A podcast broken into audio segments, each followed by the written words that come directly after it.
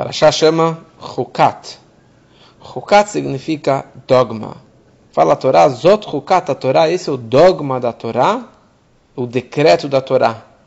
E nos descreve a mitzvah tão conhecida, mas rara, a mitzvah da vaca vermelha. Essa vaca vermelha era literalmente uma vaca vermelha que não poderia ter mais do que um pelo branco ou um pelo preto. E o Medrash nos conta que essa vaca surgiu quando Moshe Rabbeinu ele questionou a Deus como que alguém que estivesse impuro, que teve um contato com um cadáver, com um morto, que transmite impureza, tumá, como uma pessoa como essa se purificaria? Então Deus falou, essa é toda a ideia da vaca vermelha. No momento que você pega a vaca vermelha e queima ela, pega das suas cinzas e mistura com uma água especial, você pegava dessa mistura, aspergia sobre o homem, a pessoa que se impurificou com o cadáver, e aspergia sobre ela no terceiro dia e no sétimo dia da sua impureza. E dessa forma, esta pessoa ficava impura. Muito estranho. Uma vaca vermelha que vai trazer uma purificação para o homem. E Moshe Rabbeinu também teve essa pergunta. E quem teve essa pergunta também foi o rei Salomão. E o rei Salomão, como que ele é chamado, o homem mais sábio de todos os homens, ele disse essa mitzvah está além do meu conhecimento. O que significa de todas as mitzvot, ele tinha centenas de explicações. Ele entendia a razão de cada mitzvah com todos os detalhes. Mas a mitzvah da vaca vermelha, o rei Salomão falou: essa mitzvah eu não entendo, está muito além do meu conhecimento. E a verdade é que Moshe Rabbeinu também não entendeu a razão. E ele sozinho seria incapaz de captar e compreender essa mitzvah da vaca vermelha. A única razão que ele soube a sua explicação é porque Deus falou para ele: Lecha animegale. Para você eu revelo a razão dessa mitzvah. Então começamos a perceber que Moshe Rabbeinu ele tinha uma ligação ímpar com a vaca vermelha, diferente de todos os outros. Como Memônides nos descreve que até hoje foram feitas nove vacas vermelhas e a décima será feita através de Mashiach.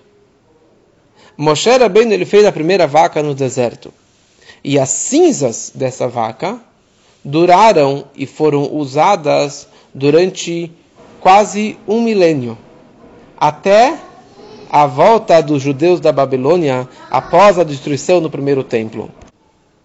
E a segunda vaca foi feita por Ezra Hassofer quando os judeus voltaram da Babilônia para construir o segundo templo. E durante o segundo templo, 420 anos, foram feitas oito vacas vermelhas. É interessante, as, as cinzas de Moshe duraram mil anos e as outras duraram menos do que um século. E a décima vaca será feita por Mashiach muito em breve. As cinzas da vaca de Moshe, elas foram guardadas no templo e elas foram reusadas para a preparação das outras oito vacas. Sempre que precisavam preparar a vaca, o correndo que fazia, ele precisava estar puro.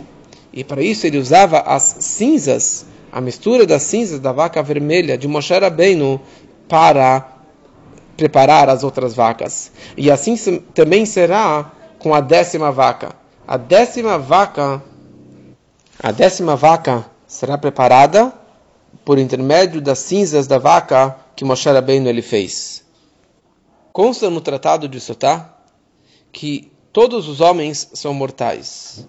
Da mesma forma que o corpo tem o seu fim, todos os seus atos, os feitos da sua mão, também tem um fim. Nada é eterno. Qualquer construção que o homem for fazer não é duradouro, não é para sempre. Já não é assim em relação ao rei Davi e Moshe Rabbeinu. Sobre o rei Davi, como a gente costuma cantar David, Melech Israel, Chai Vekayam. David, o rei de Israel, Chai Vekayam. Ele é vivo e existente para todo sempre. Então aquilo que ele construiu, ou que ele ajudou a construir o primeiro templo, isso durou para sempre. Como consta no, no Tanakh, que Tavu Ba'aret Sharea, que os portões do primeiro templo foram engolidos pela terra. E assim também consta no Talmud que Moshe Lomet, Moshe ele não morreu. E Moshe continua vivo. Quer dizer, a, a Kedushá dele, a santidade dele é eterna. E não somente ele, mas tudo aquilo que ele fez é eterno, nunca será destruído. Por isso, o, primeiro, o, o, templo móvel do deserto, o Mishkan, que o Moshe construiu com as suas próprias mãos, quando que foi construído o primeiro templo de Jerusalém, as paredes, as cortinas, as madeiras, tudo que pertencia ao templo móvel, ao Mishkan, foram enterrados e guardados debaixo do templo de Jerusalém. Quer dizer, tudo que ele tocou, tudo que ele fez é eterno, o cajado dele é eterno. E aqui, falando sobre as cinzas, as cinzas que Moshe Rabbeinu ele fez também têm essa eternidade.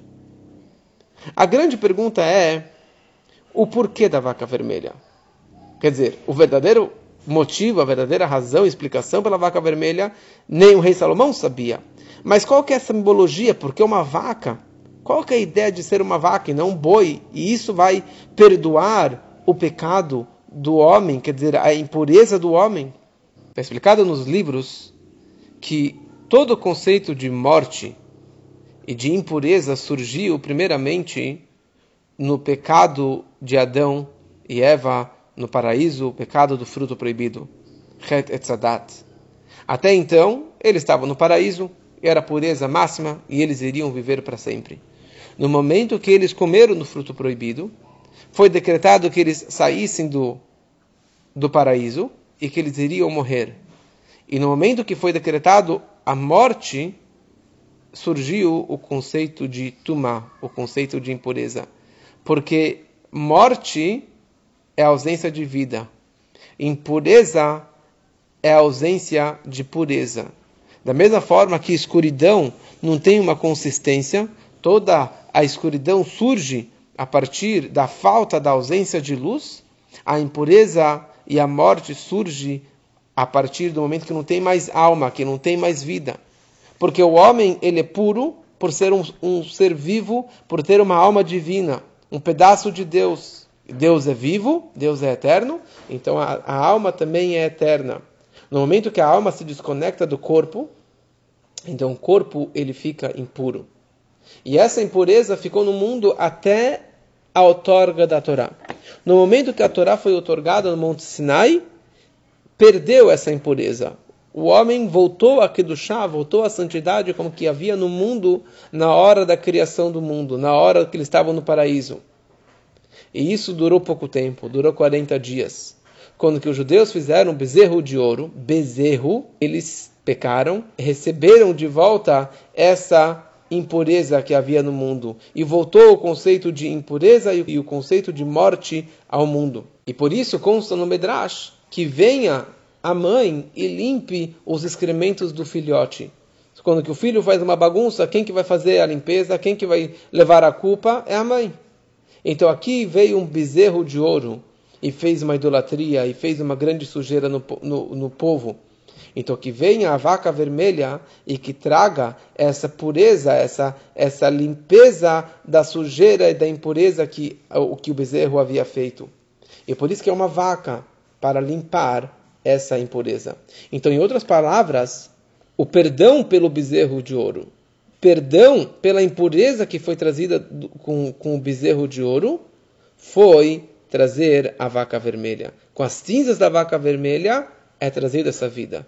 É trazido a pureza de volta para o homem para o mundo. Mas isso tudo é graças a Moshe Rabbeinu. Porque Moshe Rabbeinu, ele é eterno, ele não morreu. Ah, ele foi enterrado, a Torá fala que ele morreu. Mas a, a vida dele, a do chá dele, porque a vida de Moshe não era uma vida física. Ele não era um ser humano qualquer.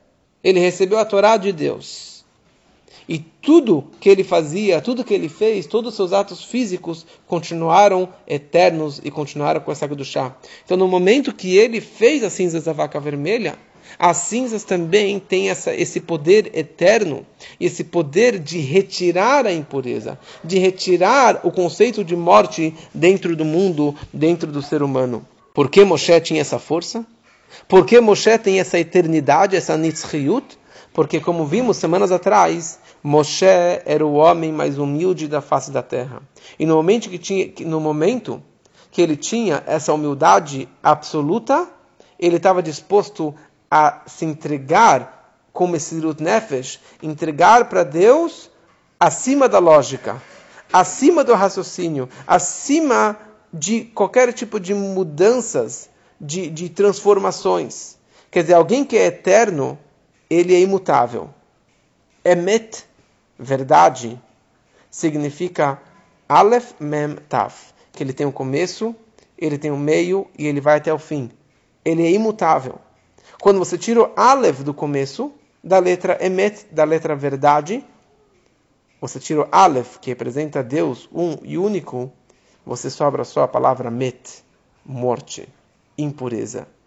Então daqui nós aprendemos que quando você está conectado com Moshe Rabbeinu, ou quando você está conectado com Moshe Rabbeinu da geração, tem essa Kedushá máxima, e você atrai para si essa pureza, essa conexão máxima com Deus. Então daqui nós aprendemos a importância de estarmos conectados com o Rebbe da nossa geração.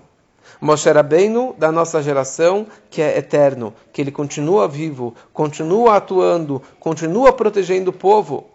Então, quanto mais conectados, conectados estamos com o nosso Rebbe, mais vivos estamos. Como está escrito, quando vocês estão conectados com Deus, vocês estão todos vivos. Porque a Torá é viva, o tzadik é vivo.